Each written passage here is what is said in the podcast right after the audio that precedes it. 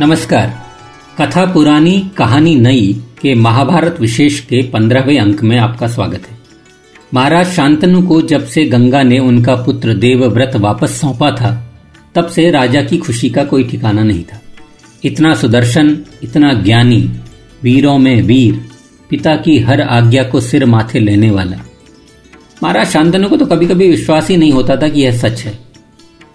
कुछ ही समय में देवव्रत का राज्याभिषेक हो जाएगा ऐसा सबका मानना था। महाराज स्वयं भी वानप्रस्थ की आयु के हो चले थे और परंपरा के अनुसार खासकर अपने पिता महाराज प्रतीप के उदाहरण का अनुकरण करके महाराज को देवव्रत को राज्य सौंप देना चाहिए था। ऐसा अधिकांश लोग मानते थे और बातें करते थे। शांतनु को भी देवव्रत को महाराज बनाने पर कोई ऐतराज नहीं था। हाँ वानप्रस्थ आश्रम का विचार उनके मन में अभी तक नहीं आया था।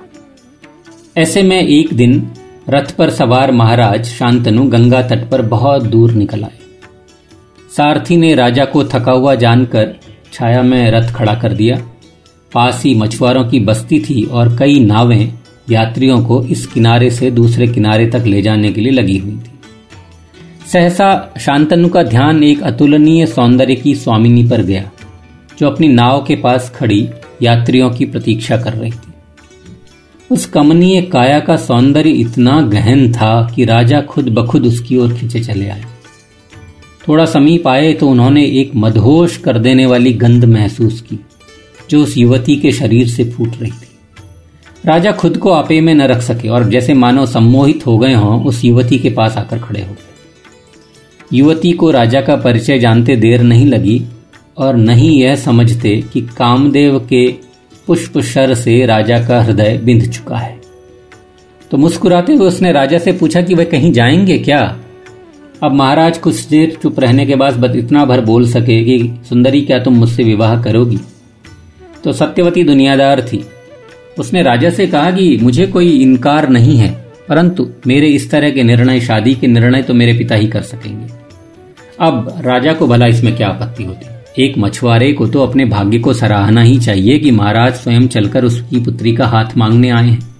तो राजा रथ पर बैठे और सीधे मछुआरों की बस्ती पर जा पहुँचे। सत्यवती के पिता मछुआरों के सरदार भी बहुत दुनिया देखे हुए आदमी थे। आखिरकार उन्होंने राजा उपरिचर की बेटी सत्यवती को पाल पोस कर बड़ा किया था। तो जैसे सत्यवती की मंशा थी, उनकी भी मंशा थी कि वह रानी बने, न सिर्फ़ रानी बने, बल्कि राजाओं की माँ भी बने। तो पिता और पुत्र ने एक मत से शादी के लिए तो हाँ कर दी, परंतु एक शर्त भी रखी कि महाराज, शांतनु के बाद राज्य का उत्तराधिकारी सत्यवती से उत्पन्न पुत्र ही होगा। महाराज शांतनु पर तो मानो बिजली गिरी। देवव्रत का अधिकार कोई कैसे छीन सकता था? और देवव्रत के होते वह भला कैसे सत्यवती की यह शर्त मानते? तो बिना उत्तर दिए दिल पर बारी बोझ लिए वह वापस लौट आए। लेकिन सत्यवती इतनी सुंदरी थी, उनके दिल दिमाग में इतनी बस गई थी कि दिल और दिमाग से जाती ही नहीं थी। राजा रोज नदी किनारे जाते, सत्यवती को देखते और लौट आते। और ऐसा करते करते कुछ दिनों में उनकी तबीयत खराब रहने लगी। जब युवराज देवव्रत को पता चला कि पिता की तबीयत खराब है तो ज़ाहिर है वो बहुत चिंतित हुए। उन्होंने पिता से पूछा तो पिता ने कोई उत्तर ही नहीं दिया। फिर उन्होंने राज्य वैद्य से पूछा तो राज्य वैद्य कुछ बता ही नहीं पाया कि रोग क्या है।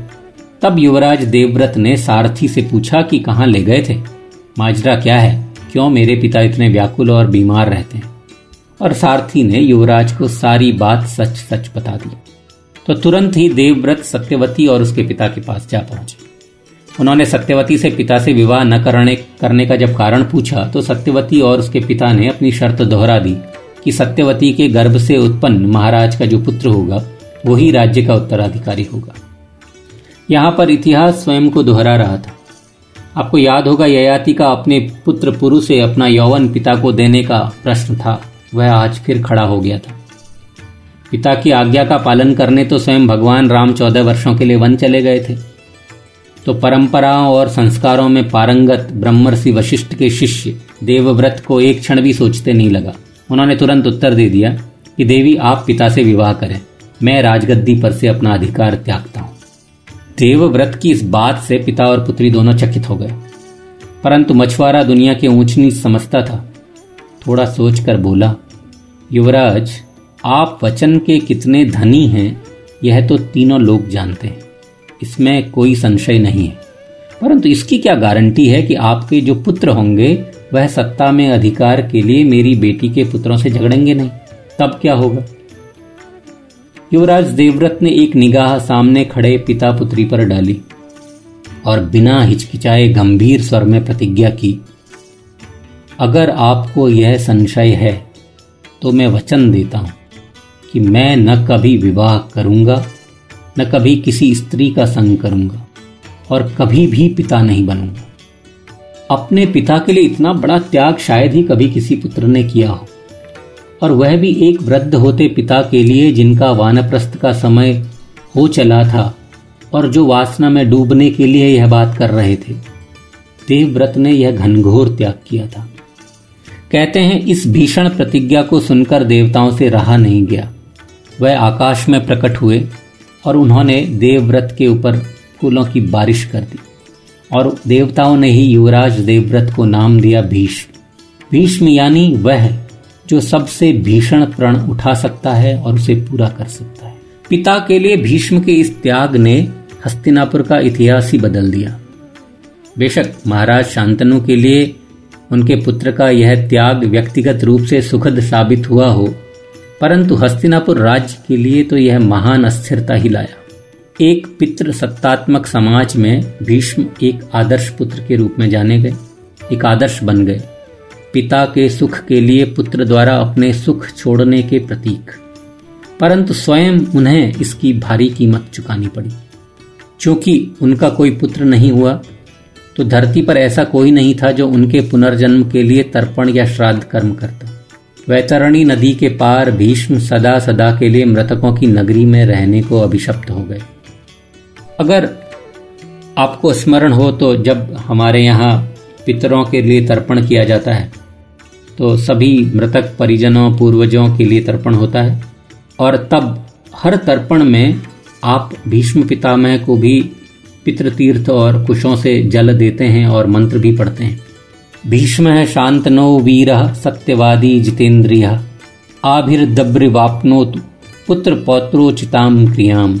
देवव्रत की इस प्रतिज्ञा से देवतागण इतने द्रवित हो गए थे कि उन्होंने भीष्म को इच्छा मृत्यु का वरदान दे दिया।